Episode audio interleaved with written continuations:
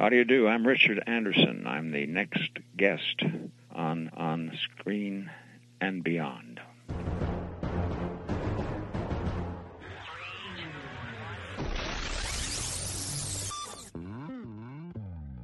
On Screen and Beyond, an inside look into the entertainment world featuring interviews with people from the movie, TV, and music industry, news on upcoming TV and DVD releases, and the rumor mill. And now, here's the host of On Screen and Beyond, Brian Zemrack. We are back, and thank you for joining us for another episode of On Screen and Beyond. I'm your host, Brian Zemrack. This is episode 368 of the weekly show that keeps you updated on what's coming your way as far as upcoming new movies, remakes, sequels, and TV and movie DVD releases, as well as our interview segment with a guest from the movie, TV, or music industry. This week, we take you to the $6 Million Man and the Bionic Woman with Richard Anderson, who played Oscar Goldman on the show. He's here. He's going to be talking about those two shows and the movies he's been in and so much more. He's got a new book out, and we're going to tell you all about that. He's going to talk about it. Richard Anderson, coming up very shortly right here on Screen and Beyond. So we got a lot of stuff coming your way. We got info on Quentin Tarantino's The Hateful Eight and a new Woody Harrelson upcoming film and a whole lot more. So stick around for that. What do you say? Let's get right into it. It's time for Remake Madness on Screen and Beyond. Please hang up and try again. Remake Madness, a retelling of Agatha Christie's Murder on the Orient Express, is in the works with the director of Disney's Cinderella at the helm. And Jack Huston has left the remake of The Crow due to a scheduling issue, and they are looking for his replacement. And a new story of Michael Myers will arrive with Halloween Returns, which starts production in July. And that's it for Remake Madness. Coming up next on Screen and Beyond, upcoming new movies. Upcoming new movies, Quentin Tarantino's The Hateful Eight will come our way on Christmas Day in limited release, and wide release will be coming our way on January 8th. And it stars Samuel L. Jackson, Kurt Russell, Jennifer Jason Leigh, and Bruce Dern, as well as a whole lot of other people. And Bradley Cooper and Todd Phillips are developing the Ghost Army into a movie. And this tells the true story of a top-secret unit that fooled the enemy in World War II with inflatable tanks and sound effects. That sounds like an interesting one. And Woody Harrelson will play Lyndon Baines Johnson in LBJ, in which Rob Reiner will be directing it. And that's it for upcoming new movies. Next on Screen and Beyond, taking you down to Sequel City to find out what's coming your way as far as sequels, right here on Screen and Beyond.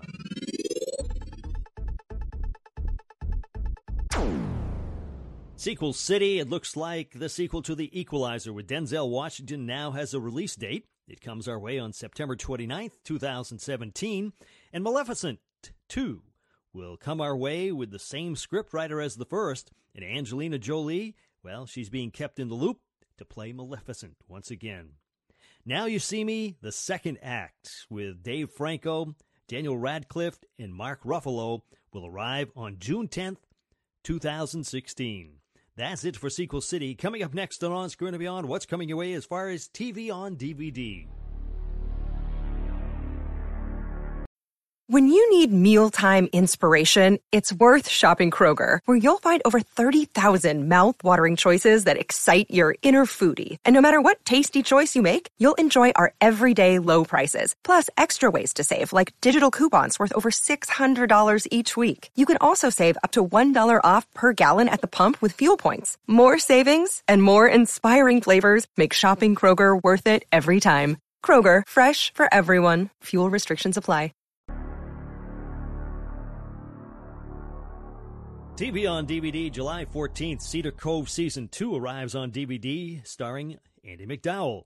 And Scorpion Season 1 will hit stores on September 1st. And be sure to listen to our interview with Ari Stidham of the show Scorpion.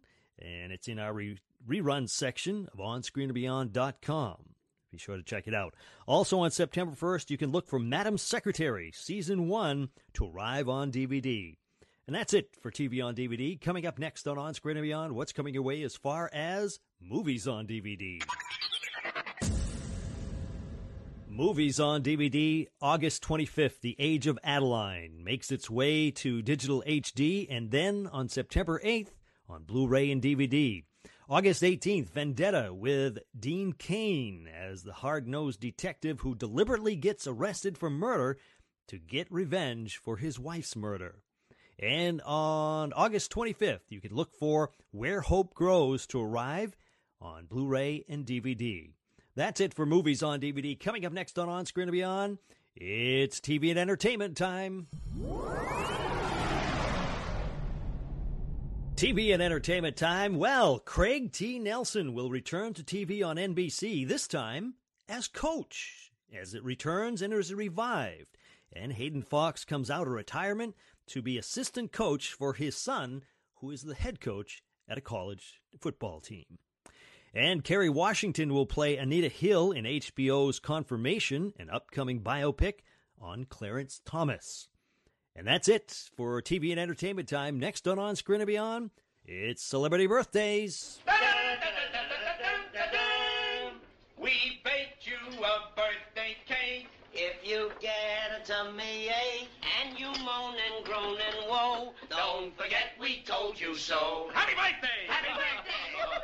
Celebrity birthdays on June 21st. Chris Pratt turns 36 years old, and Meredith Baxter, she's turning 68. June 22nd, Meryl Streep turns 66, and Cyndi Lauper turns 62, and Lindsay Wagner, past guest here at On Screen and Beyond, turns 66, and Tim Russ, past guest here at On Screen and Beyond, turns 59. On June 23rd, Josh Whedon turns 51. June 25th, June Lockhart turns 90, and Carly Simon turns 70. And on June 26th, Sean Hayes turns 45, and on June 27th, J.J. Abrams turns 49 years old. That's it for celebrity birthdays. As far as listener birthdays, Jennifer L. of London, England, turns 42 on June 26th, and Benjamin D. of Tucson, Arizona, turns 64 on June 27th. If you or a friend or a relative have a birthday coming up, be sure to send it to me at feedback@onscreenandbeyond.com. And everybody here at On Screen and Beyond, all our listeners, will wish you a very happy birthday. So be sure to do that. And that's it for celebrity and listener birthdays. Next on Screen and Beyond, he's here. Richard Anderson is going to be joining us. Of course, he was Oscar Goldman on The Bionic Woman, $6 Million Man. He played all kinds of movie roles throughout his years. He's got a new book out, and he's going to tell us all about it. Richard Anderson is next, right here on Screen and Beyond.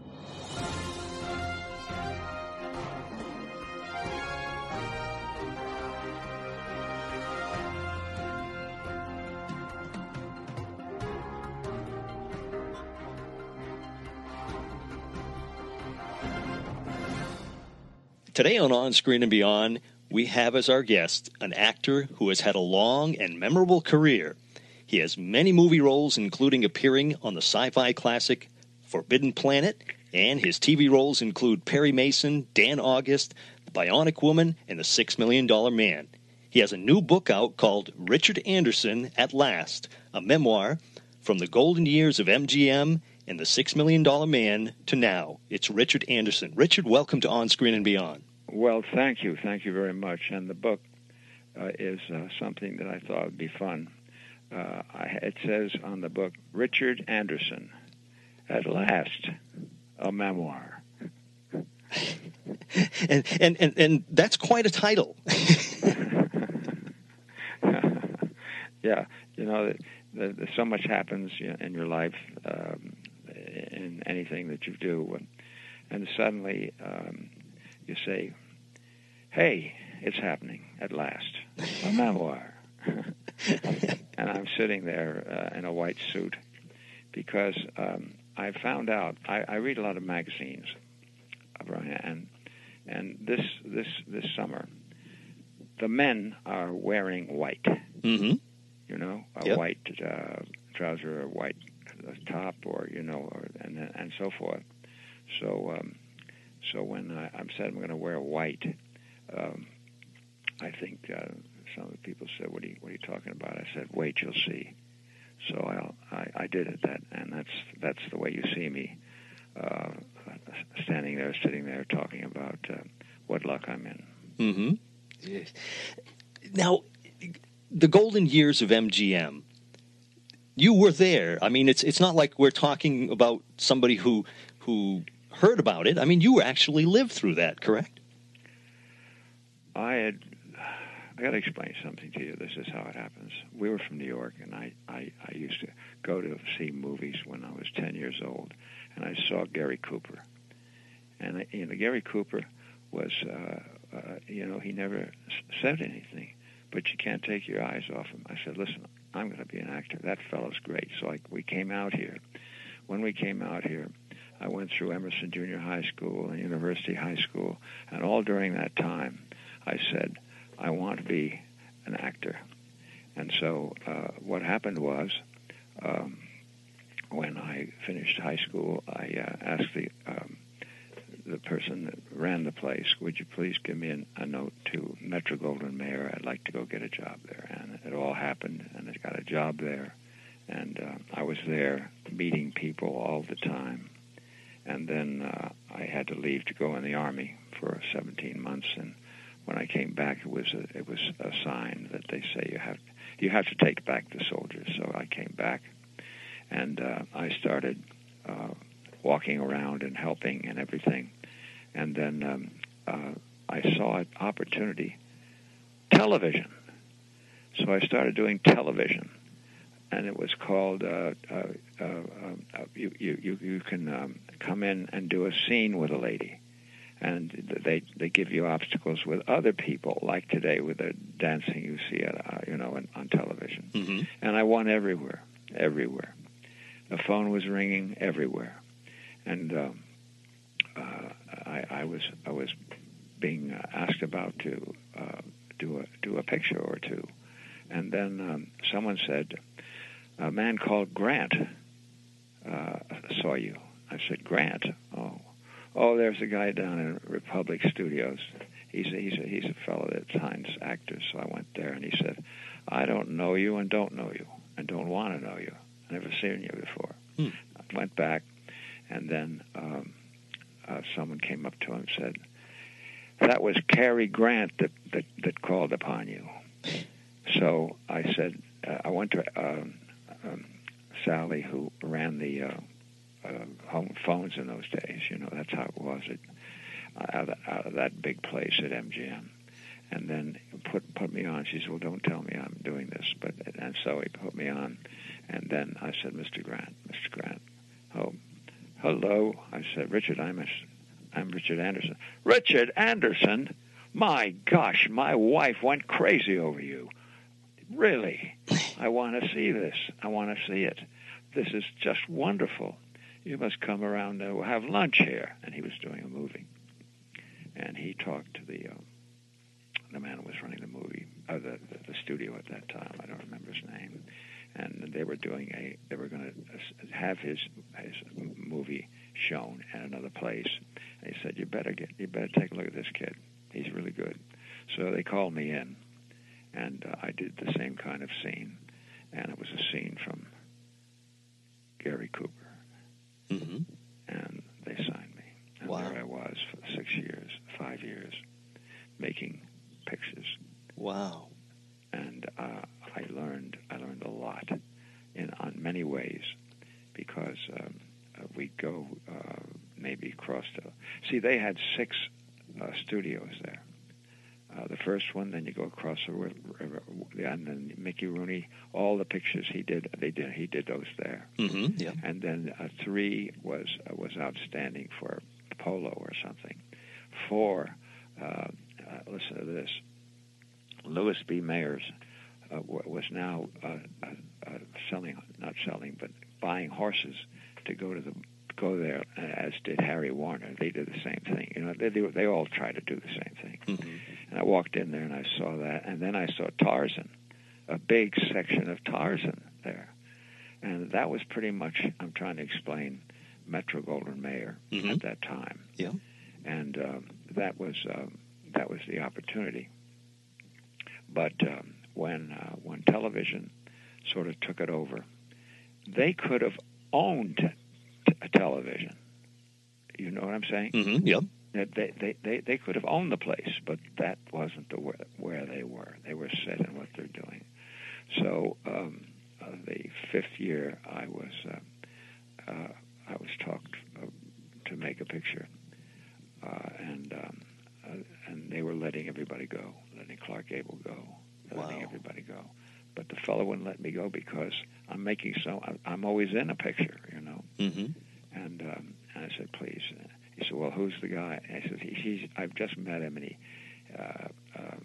he just met him, and he just wants me to go over and make a picture in France.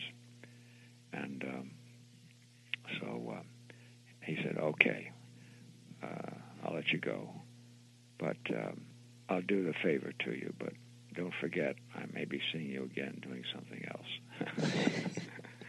So there it was, and the picture that it was the picture. At this minute, I cannot remember it, but it was a story about World War I, and it was a story about fighting the Germans.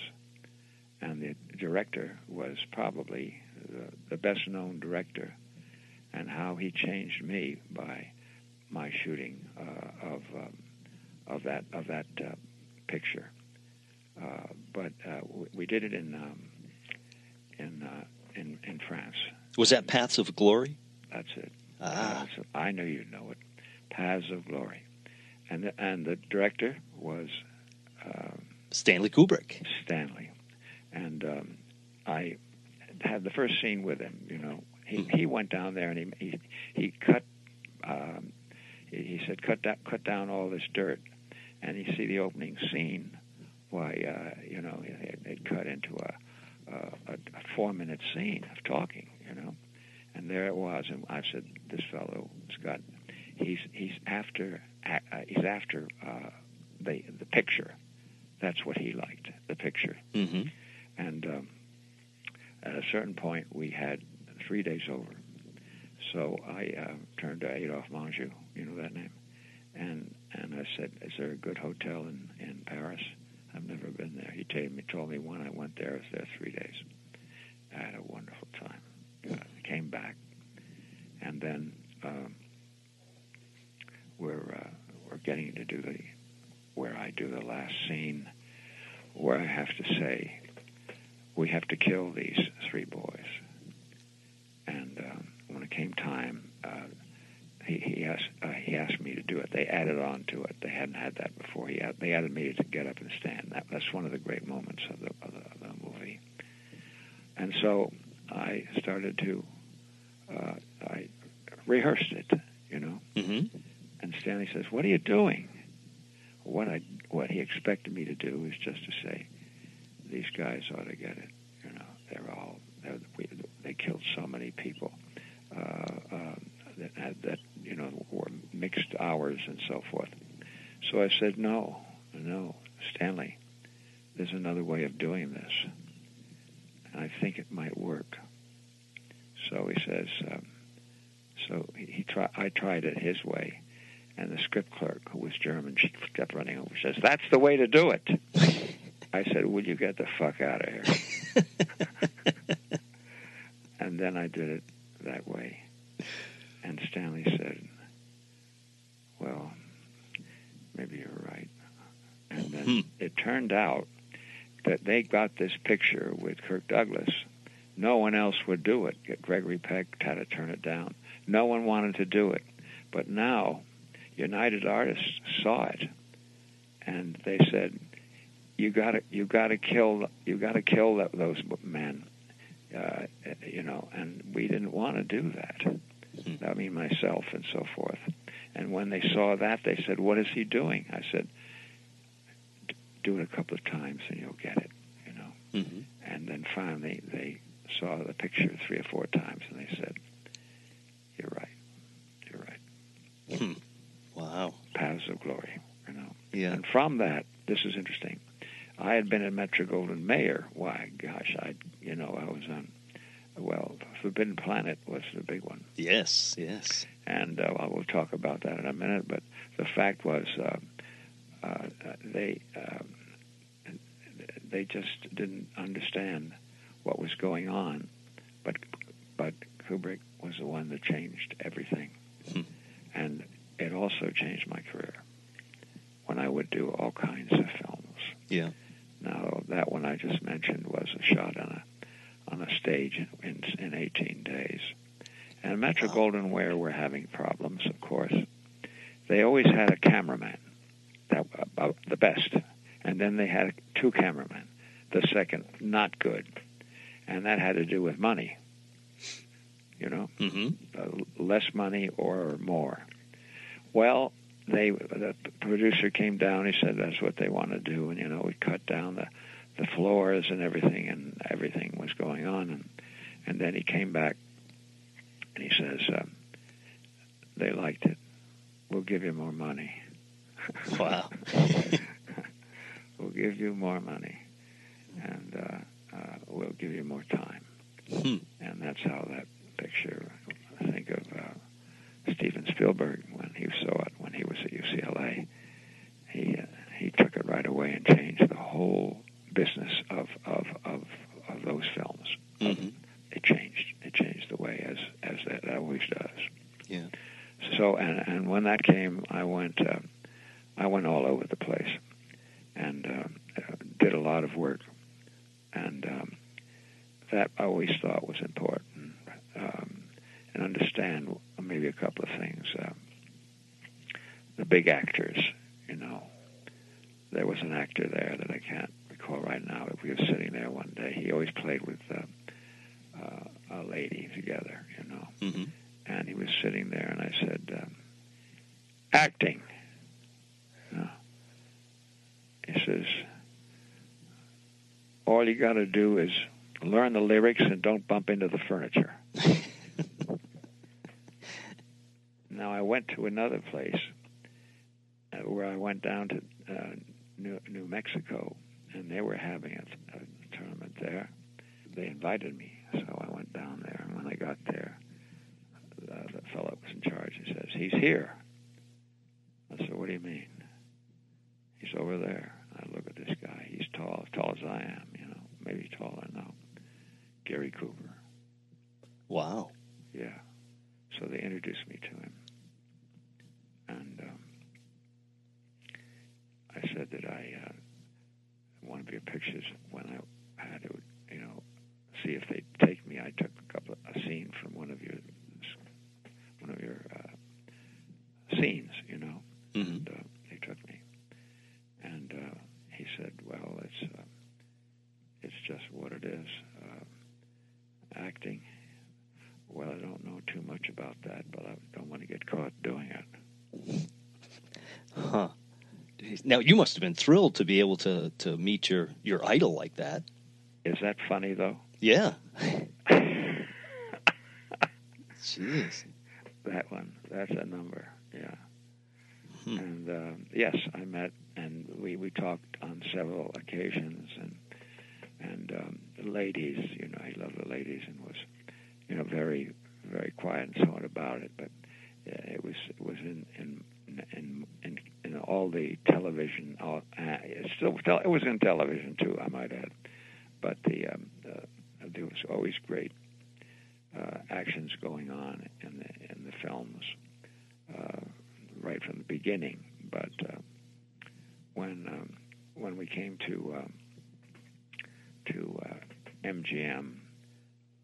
Kind of having to do more to meet the others was quite a different time. Yeah. Were you saddened when the studio system went away? Well, it was I was different, and they, everybody, you know, knew it, and they acted that way, you know, like Cary Grant. and his wife invited me to go with the man, the big fat man that makes movies, Rosheimer or whatever, forgot her name. His name. He was. You'll think of it when you're on your way home. I know. Yeah, he's a big guy, and he came from London, and all the big actors worked with him, and he invited me to be there. Grace Kelly was there, and he was introduced to me, and he says, "How do you do?" I said, "How do you do, Mr. Oppenheimer?" That isn't it, Oppenheimer. I said, "Welcome to the house." Had a beautiful house right on the where all the people up in Brentwood and Beverly Hills. Mm-hmm. He had what wonderful place, you know. Yeah. And then at one point, he invited us because he was going to go to see his new movie in Hollywood.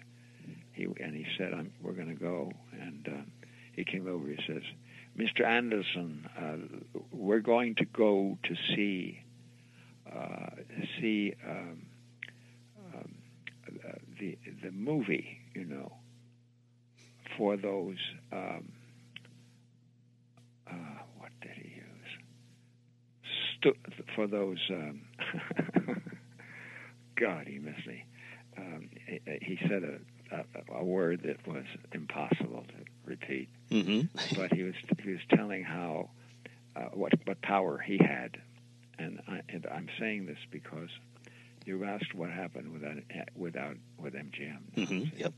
They're taking it all, and are certain. Now he was at Universal. Mm-hmm. Yep. I of course went over to Universal, did a couple of shows, and then suddenly a lot of television was coming out of there. Oppenheimer? No, not Oppenheimer.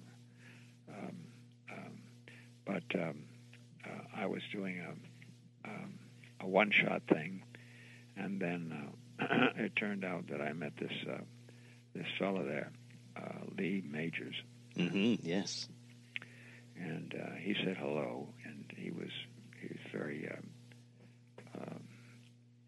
innocent to talk with me because he liked what I did, you know, on the pictures. And then suddenly I'm finding out they're going to do a series. And so he was the guy going to do a series. They had somebody else, and they shot, ABC shot it, and they didn't like the other guy that sends him out every week. So I had been working there, and they sent me, so it shows your movies. I was there 5 years. Hmm. Jeez. Yeah. And Majors was the one I'd send out every week. And after the first year, I said, "This is crazy." I went in there with my Bentley and just went there every day. And I said, "Come on, let's get this place a little happier." And that's the part I played, you know. Mm-hmm. Yep. So they found a lady called Lindsay Wagner. Yes. And she had just been dropped by Universal. How do you like that? For obvious reasons, can't tell you on the phone. But anyway, she was excellent, wonderful. So she did one. And after it was over, the fellow that ran ABC said, just like when I went in there and they tried that part that I played, you know, mm-hmm. There was another actor that had done it before me. You see, so they said, "I'm great. I'm just right for it," and they did it with Lindsay. Yeah. And then I'm hearing the next morning, your agent's called. You've got another series you're going to at the same time. Wow, that would you must have loved that, huh? Busy. Yeah, I would say so. In fact, we've had Lee has been on the show before, and Lindsay has been on the show before also. Oh, that's nice. Yeah, that's nice. I'm going to be seeing them in September. There's a big one coming up. Oh, in Hollywood? I beg your pardon? Is it going to be in Hollywood at a convention? No, I said it's going to be in the East. Oh, in the East. Okay. You look, I'd be there. Everyone's there. We'll be there. Lee will be there. Lindsay will be there, and I'll be there, and we'll have a great time. And I do. Lee bumps into me, and I bump to him sometime. And we had a big one, a huge one. Yeah, it's called. What you're doing is you're working in conventions. Mm-hmm. Yep. And they really come and go. This one, we had it, the biggest I've ever been in. And then after we had finished the stage and, all with photographs, they had everybody come into a huge room so they could talk about each other.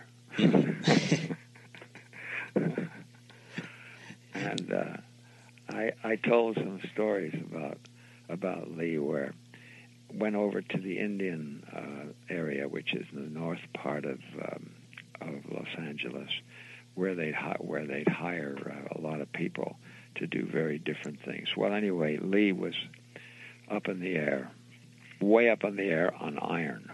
Got it? Mm-hmm. Yep. And I got onto the platform, and his assistant was smoking and sitting there having a drink. With the guy that's supposed to do it, That was Lee. Mm-hmm. He came down, started to smile. I say, "You're out of your mind. Are you trying to end this whole thing?" He laughed, and he asked for some flowers. And he said, "Come on. Your assistant has a airplane today." I said, "Yeah, let's go on the airplane." That was Lee, very fast. So we go and finally went over their new house that he was married to. And he dropped the flowers for his wife. Mm-hmm. Came back. Things like that go off, Yeah. Where everybody back there that are spending the money and having the time to do it, they get very, very strange when you see them climbing. We're going over there, and we're supposed to be working too, Yeah. It's just it has to happen for us. Yeah, I'm trying to explain in another way, but this worked very, very well with Lindsay. Yeah, she was she was wonderful in it. We worked a lot in them and together. Mm-hmm. I was the first on the billboard with her, and Lee was on his, and it was the first time it ever happened, I think. Somebody was working on two shows. That's right. Yeah. Wow. That was true. I can say that was true, and then it went probably other ways too, but. Well, the other thing that was important is to know how to talk to them. You have to talk a certain way with Lindsay. You have to talk a certain way with Lee, you see. Mm-hmm. Yeah. And that's the reason this first guy that had the first job, he didn't do that. He just did it, His was just, I've got the job, and that's it. But I do get a lot of information, and these days, because they're running everything again, mm-hmm. and that's just amazing what's happening here. They brought back $6 million. They brought back $6 Million Man. Did you know that? That they're going to be making a remake of that, correct? A big screen version. That's another one. That's another one. But the old ones I'm talking about. Oh, okay. They're all over the place now, Mm-hmm. Yep. And that's with that one, and there was another one I was in, a big one. That went back to $6 Million Man. Mm-hmm. No, something like that. Yeah. Now, with the big screen remake, they're talking Mark Wahlberg to be the the Lee Majors character on there. Couldn't be better. Yeah. Have they asked you to make a cameo or anything like that? I don't even think about that. You know, I don't know how it'll work. You know, you don't. That isn't it. What makes me so grateful in what I'm doing now, and what's happened now. You know, Gary Cooper, he lived to be 60. You know, mm-hmm. And that was about it. They didn't want him anymore. He's getting too old. They all drank and everything. You know, but boy, that guy was the greatest, I thought. And the fact is that they were not asked to be in film after that. They moved, and he passed away at 60. Wow. See, now what's happening here, which is really interesting, is to have all of the stuff that's gone. It's on the air. Mm-hmm. The kids love it. Yep. And the kids, how about in England? And what I hear in how about Chinese? And all over is coming in. Yeah. You know? Yeah. Which means that it's just extraordinary about what happens in the business that you're in, and why I am very very happy about where I am and what I'm doing, mm-hmm. and the respect that is given. Yeah.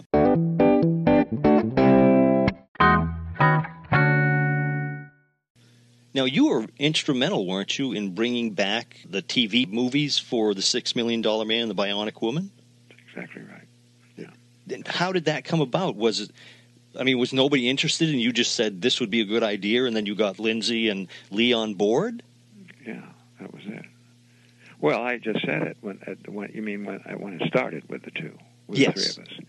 Well, no, I made a crack out of it. I just said, you know, let's get a lady in here. That's all I said, you know. Let's get a lady in here after I'd seen her, you know. Mm-hmm. I said, and then so they did, and then she did it, and there were people that didn't want it anyway, but they saw by the third one what they got there. You know, mm-hmm. and it was really super because, as I said earlier, I can talk to them differently. You see, yeah. Mm-hmm. And there was one, for example, where I played two parts because there was a second Oscar Goldman coming through the window. That was one of those, mm-hmm. and he's out to kill me, and he doesn't kill me, but he, you know, I'm playing two parts, right. And it ends up where Majors has got a gun, and the two of us are out there. And I said, well, all right. And so I'm me, and I'm going, wait a minute. What are you going to shoot at, you know? So he shoots, and the right person goes down. And so in the movie, he says, how did you know? He says, well, robots sweat. Yeah, robot sweat. Mm-hmm. So yeah, there's really Metro was of the kind to with Louis B. Mayer in charge to he really knew it when he saw it. Like one day I just started at the studio. I was waiting to bring my car out by the gate, and Mr. Hollywood, he was at the gate. He was taking care of people going in and inside and out. And suddenly I look and I see something, and then Mr. Hollywood says, Mr. Anderson, here he comes. And he comes around, and it was Louis B. Mayer, people behind him, and he turned and he was heading toward the,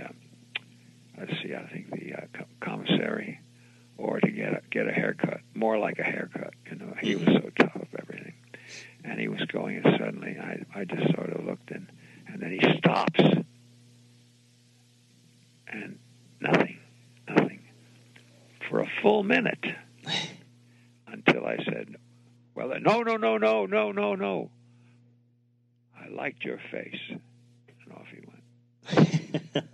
Now, that's not that. No, but that's what he had. Yeah.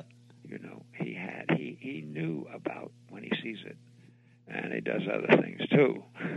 When you go into the office, the ladies see each other. And the ladies were really extraordinary takes on what comes in. Ava Gardner, how do you like that? Mm-hmm. Woo. Jeez. Boy. Take us back to Forbidden Planet. How did you come about getting that role? Is that one they placed you in with the studio? Forbidden Planet. Someone almost lost their lives in there. Oh, really? The robots, yeah. There was a robot that was down there. Yeah. That was the guy, there was a kid that was in there, and he was almost died. But you saw a lot of doubles coming around. The authentic ones with that are still around, you know. Mm-hmm. And they're worth a fortune. Oh yeah, I'm sure. But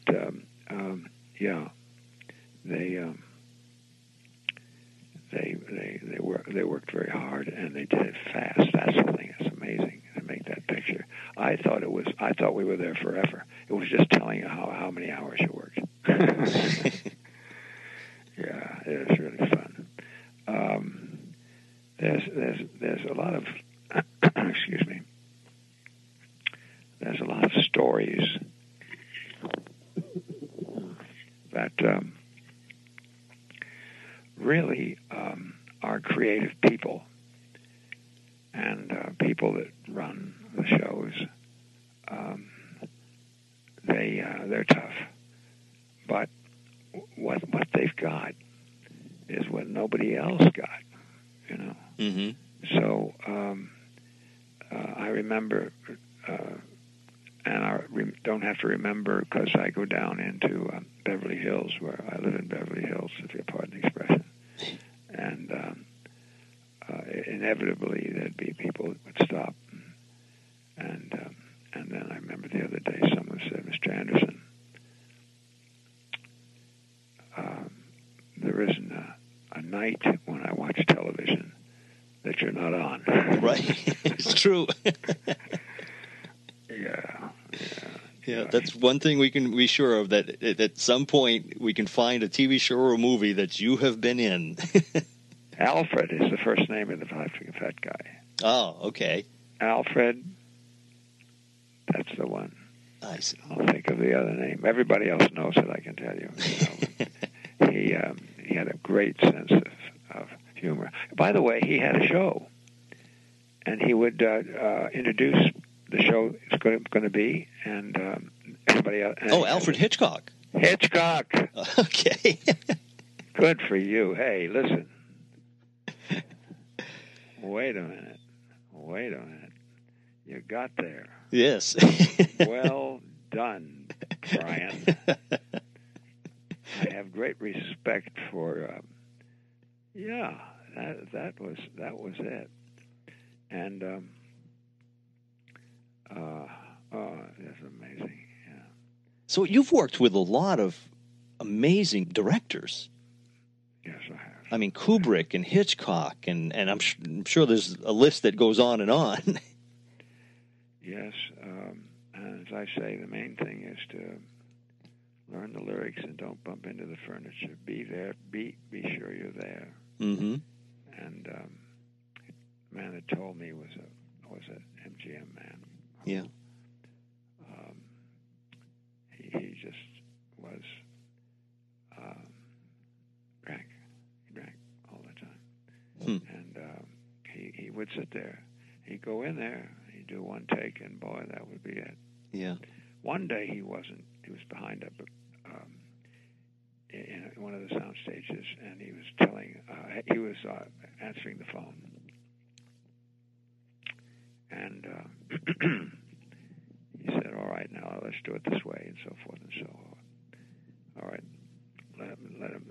It was the morning shot, the first shot at MGM, by the way. The production office always asks by 10 o'clock whether the first shot was made. Hmm. Did you ever know that? No, I didn't know that. No. Wow. Now this fellow was rehearsing it, and finally said, "Okay, I know the director. I worked with him a lot." He says, "Let's go." So he goes ahead. He says, "Well, the important thing is that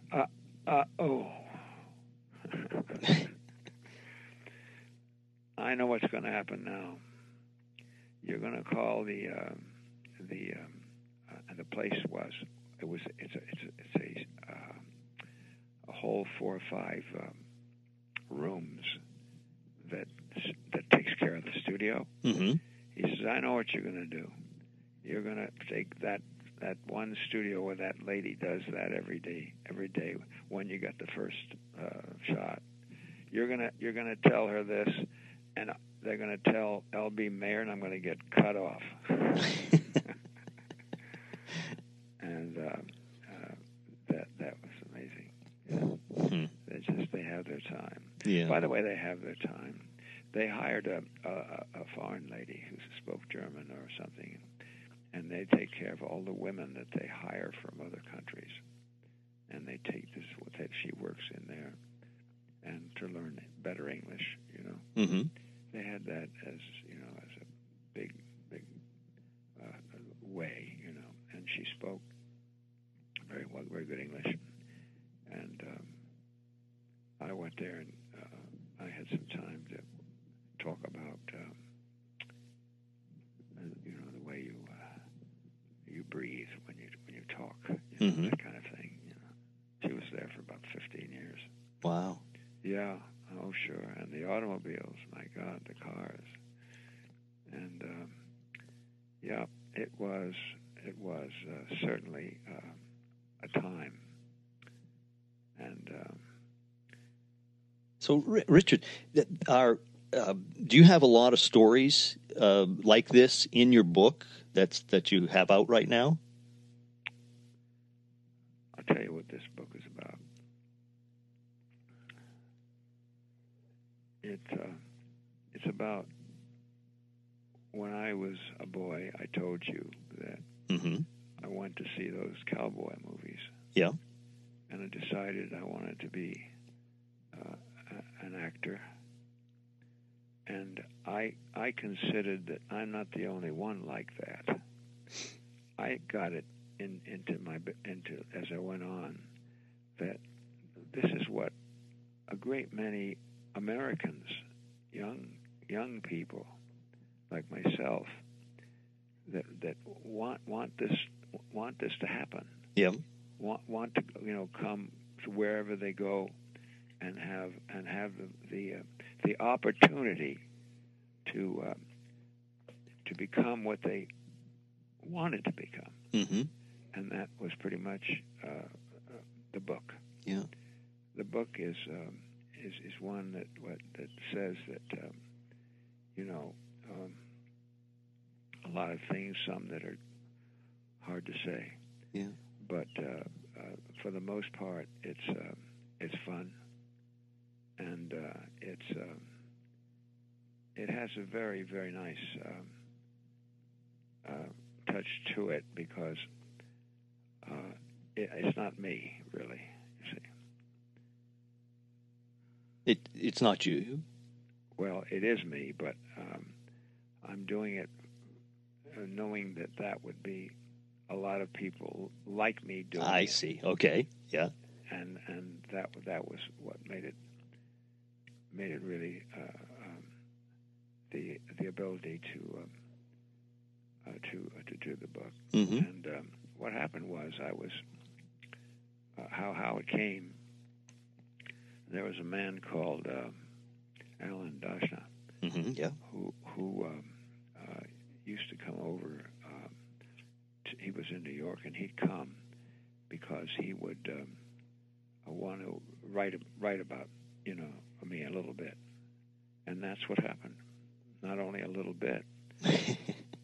Everything that I said to him was in the book. Wow. In other words, he remembered everything I said and wrote it down. Yep. Yeah. And that's exactly what happened. Hmm. And because of it, I feel it was word by words. It's my words. Right. That he's doing. Yeah. And I found it to be most amazing, most grateful, and that also it tells you about many sides of this republic and what it does and how we could be very grateful for what we have with what a lot of countries, a lot of people don't have. Mm-hmm. Yep. Don't have, and it made me feel very good when I read it. Because, yeah. And I'll tell you, give an example. I got a call.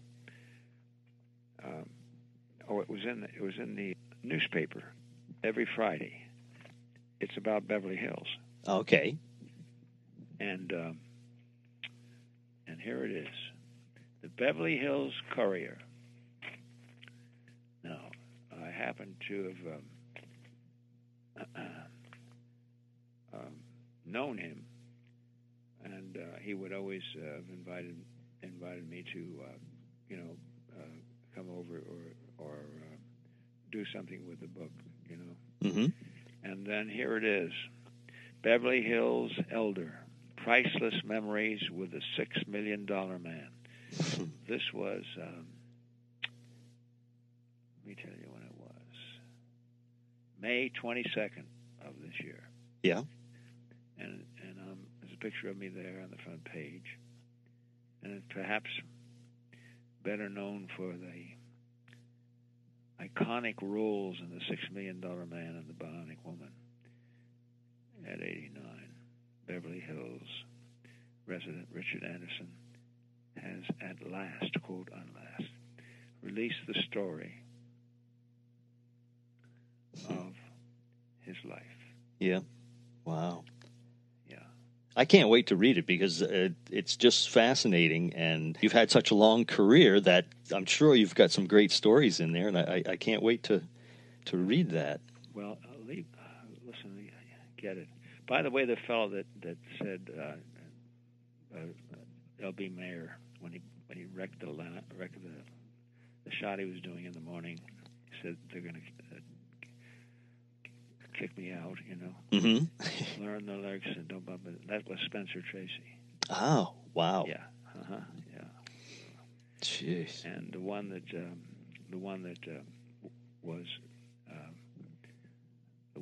admired Cary Grant was the big fat guy. What's his name? Alfred Hitchcock. Hitchcock. Hitchcock said he's the best picture of them all, really. Wow. And I of course got to know him and his wife, and they were very, very happy when things started happening, and so forth. Mm-hmm. And throughout the years, he couldn't have been nicer in the way he is, and his wife, and. He suddenly went, but there you are. Now this is the first page, and then it will tell you very much, because I've been hearing about that for about a week, and people have read it in Beverly Hills. Mm-hmm. You hear what I'm saying? Yes. Yeah. This is Beverly Hills, folks. And it's not a big. But that's been going for years. It just starts there, and it goes on and on. My friend Jerry Zucker called me the day before yesterday. He said something, that he wasn't. He was a very nice guy, but I never heard him talk like this. It's incredible, that book. It's just incredible. Where can I get it? because he was all the way through with me. Mm-hmm. He was, went through Emerson Junior High School, and so forth. And he was just absolutely in shock because he was playing his life, you know. Mm-hmm. Yeah. Yeah. Jeez. So that's kind of where he is, and then I told him to go to Amazon. Amazon, okay. Anyone, I've been trying to just get somebody to give me just a phone number. Yeah. Yeah, I know it's available on Amazon, and it's also available direct from Bear Manor Media, and I'm not quite sure what the website is, but if somebody Googled that, they would be able to come up with their website. It's happening for me now. I've talked to Alan about it, and they're getting it getting them for me because I want to just a lot of people have asked, friends of mine, so forth and so on. And it's not quite out, except I don't know whether you know this, but it's been out. It's in its second week. Mm-hmm. And we were number one. Wow. This week. That's great. Yeah. In the whole country, yeah. Jeez. Now, I don't know where that's going, but that's where it was a week ago. Well, I can see old Hollywood in you when you appear on screen, which is a good thing. Thank you. Well, thank you.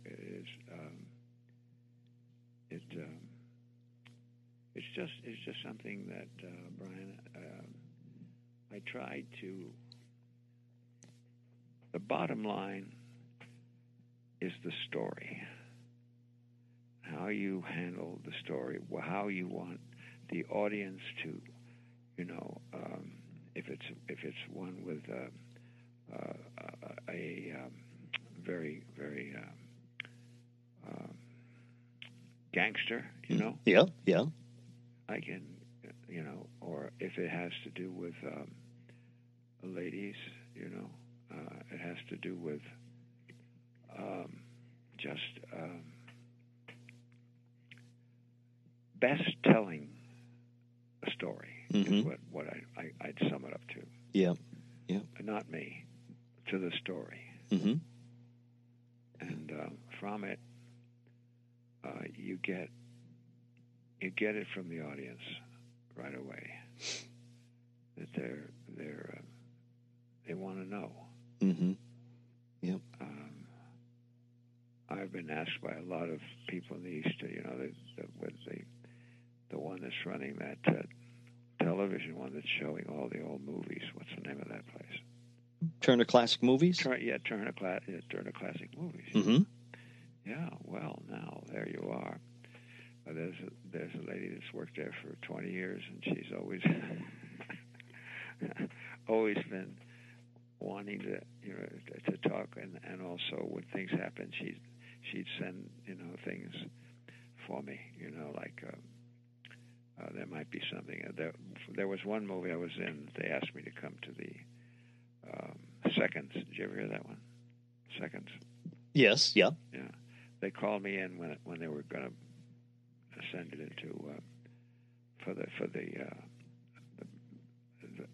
best movie of that year. So I went in there once and went into that and realized that the director was there too, and there's a lady that had been there for a long, long time. She's not there now, but she still keeps in touch with Alan. Mm-hmm. And she's still involved in it, and she's been there forever. And you probably know her name. I can't think of it now, but she's really wonderful about it and loves doing it that way. Yeah, yeah. Hmm. Film. Yeah, it's film. Right. I started this without saying that I didn't do some stage work, which I did. Right, yes. Pictures up in Santa Barbara when I first started. Sylvia Sidney was doing them. You know that one?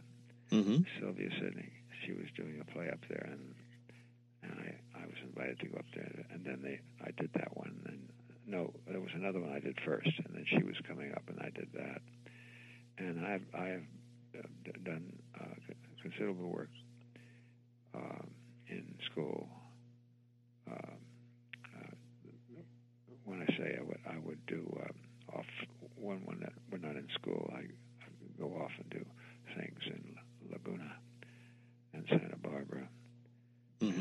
And from the one in Laguna, came a contract for one of the studios. I can't remember when, but they said he's very much like Gregory Peck or something like that. Wow! Yeah. And I went under contract there for a long time. Hmm. So the idea is to.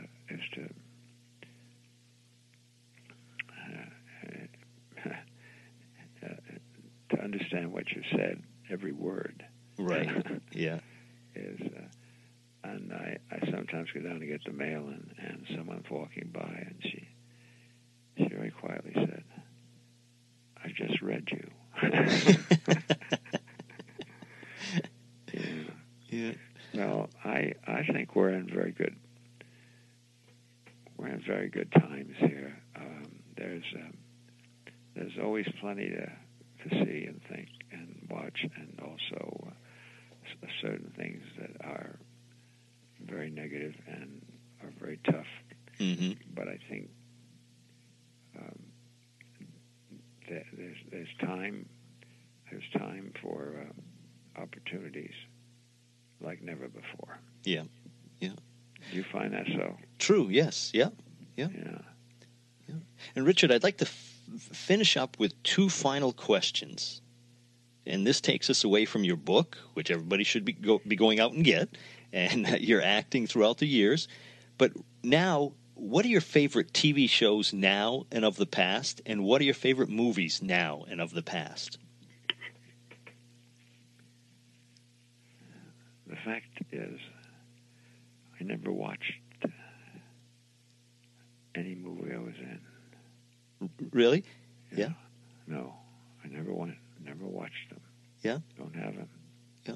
But what about other movies besides movies you were in, or were there ever any favorites? It would be Cooper. Cooper movies, yes. Yeah, sure. That guy, he was just amazing what he did, and with the ladies. Oh, he tells a story about the ladies, really fun. He says, "You're supposed to do this scene," and then she comes in. He comes in, and she's there, and she says, "Wait a minute, I'm going to change my clothes. Just get a drink for us." And this is Cooper.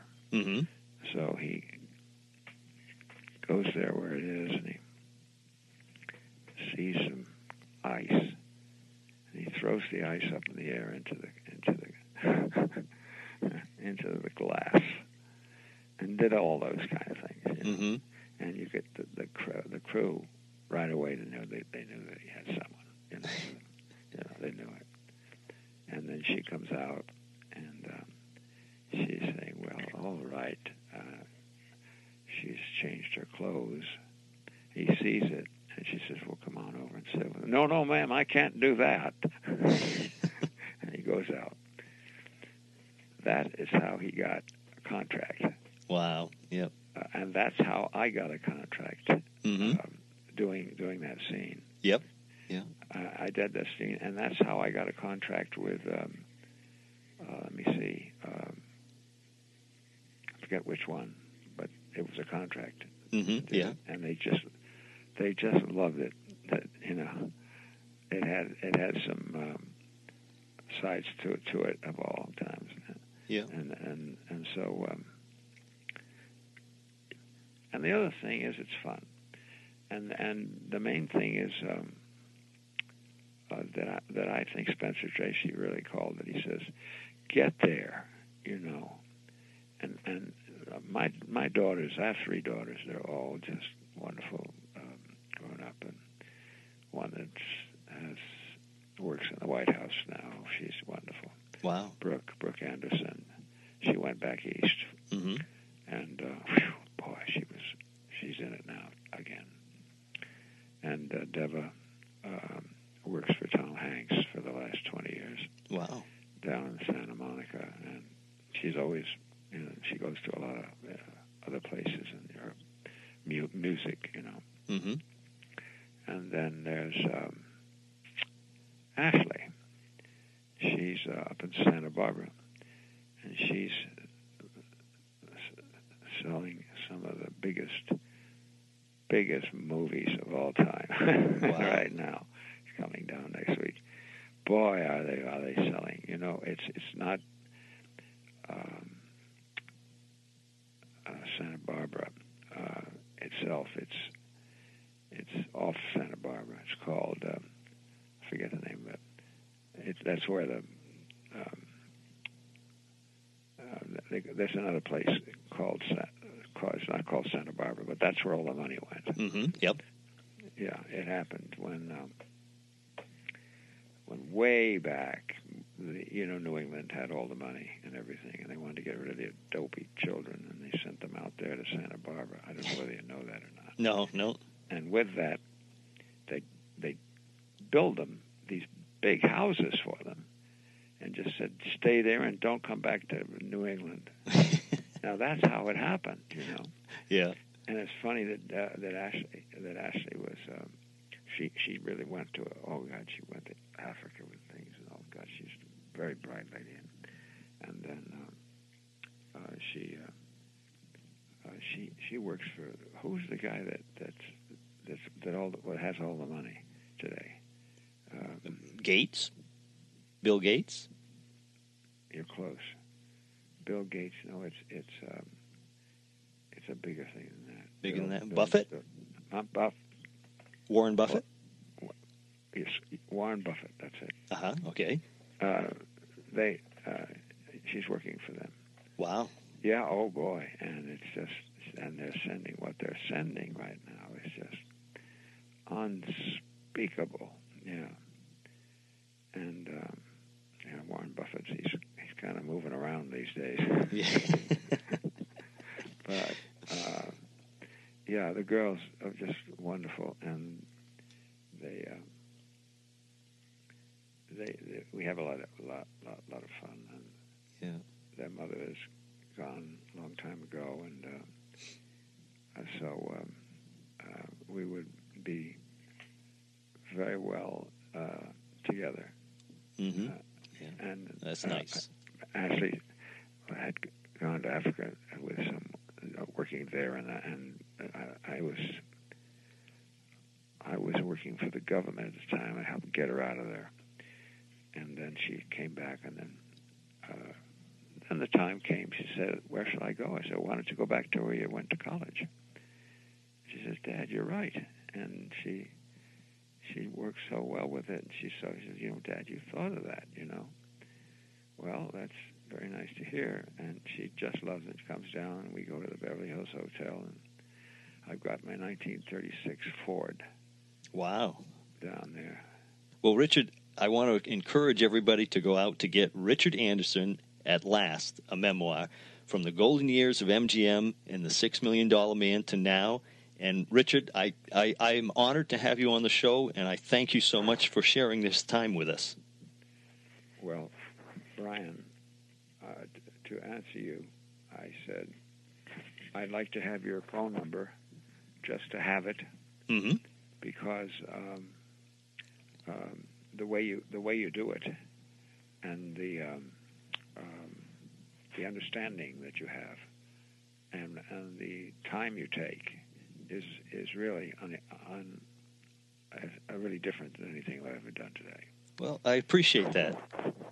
And I do appreciate it so much that you took the time to give us these stories, and it's just a little taste of what's in the book, I know. So, you know, it really makes it that people will want to go out and read more of it.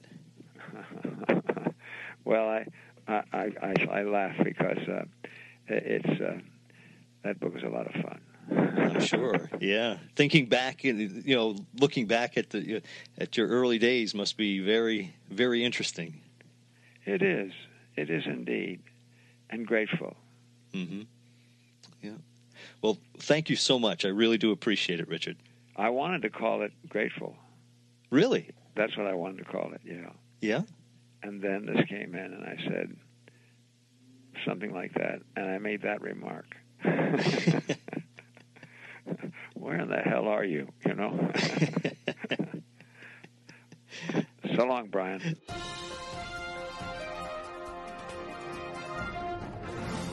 And a great big thank you going out to Richard Anderson for joining us here at On Screen and Beyond. What a great actor, and a lot of different shows. And I just loved him in The Bionic Woman and The $6 Million Man.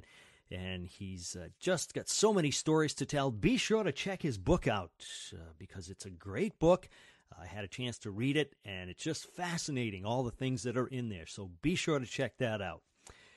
Well, it's been a busy week, and I've got a lot of things going on. I'm sure you do, too, and I appreciate that you took the time to listen to us here at On Screen and Beyond, and we have another great guest coming your way next week, and we just keep lining them up. And if you have a suggestion, send it to me at feedback@onscreenandbeyond.com. I'll see what I can do about getting that person on for you. And if you just want to send me an email, just go ahead, send it to feedback@onscreenandbeyond. I read every single email that comes through that, so be sure to do that. Appreciate it very much. A lot of people listening. Tell a friend about On Screen and Beyond, because that'll keep us getting bigger and bigger and more listeners.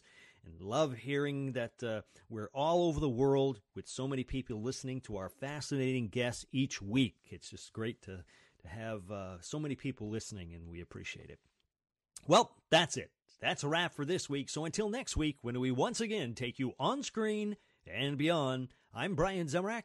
Take care.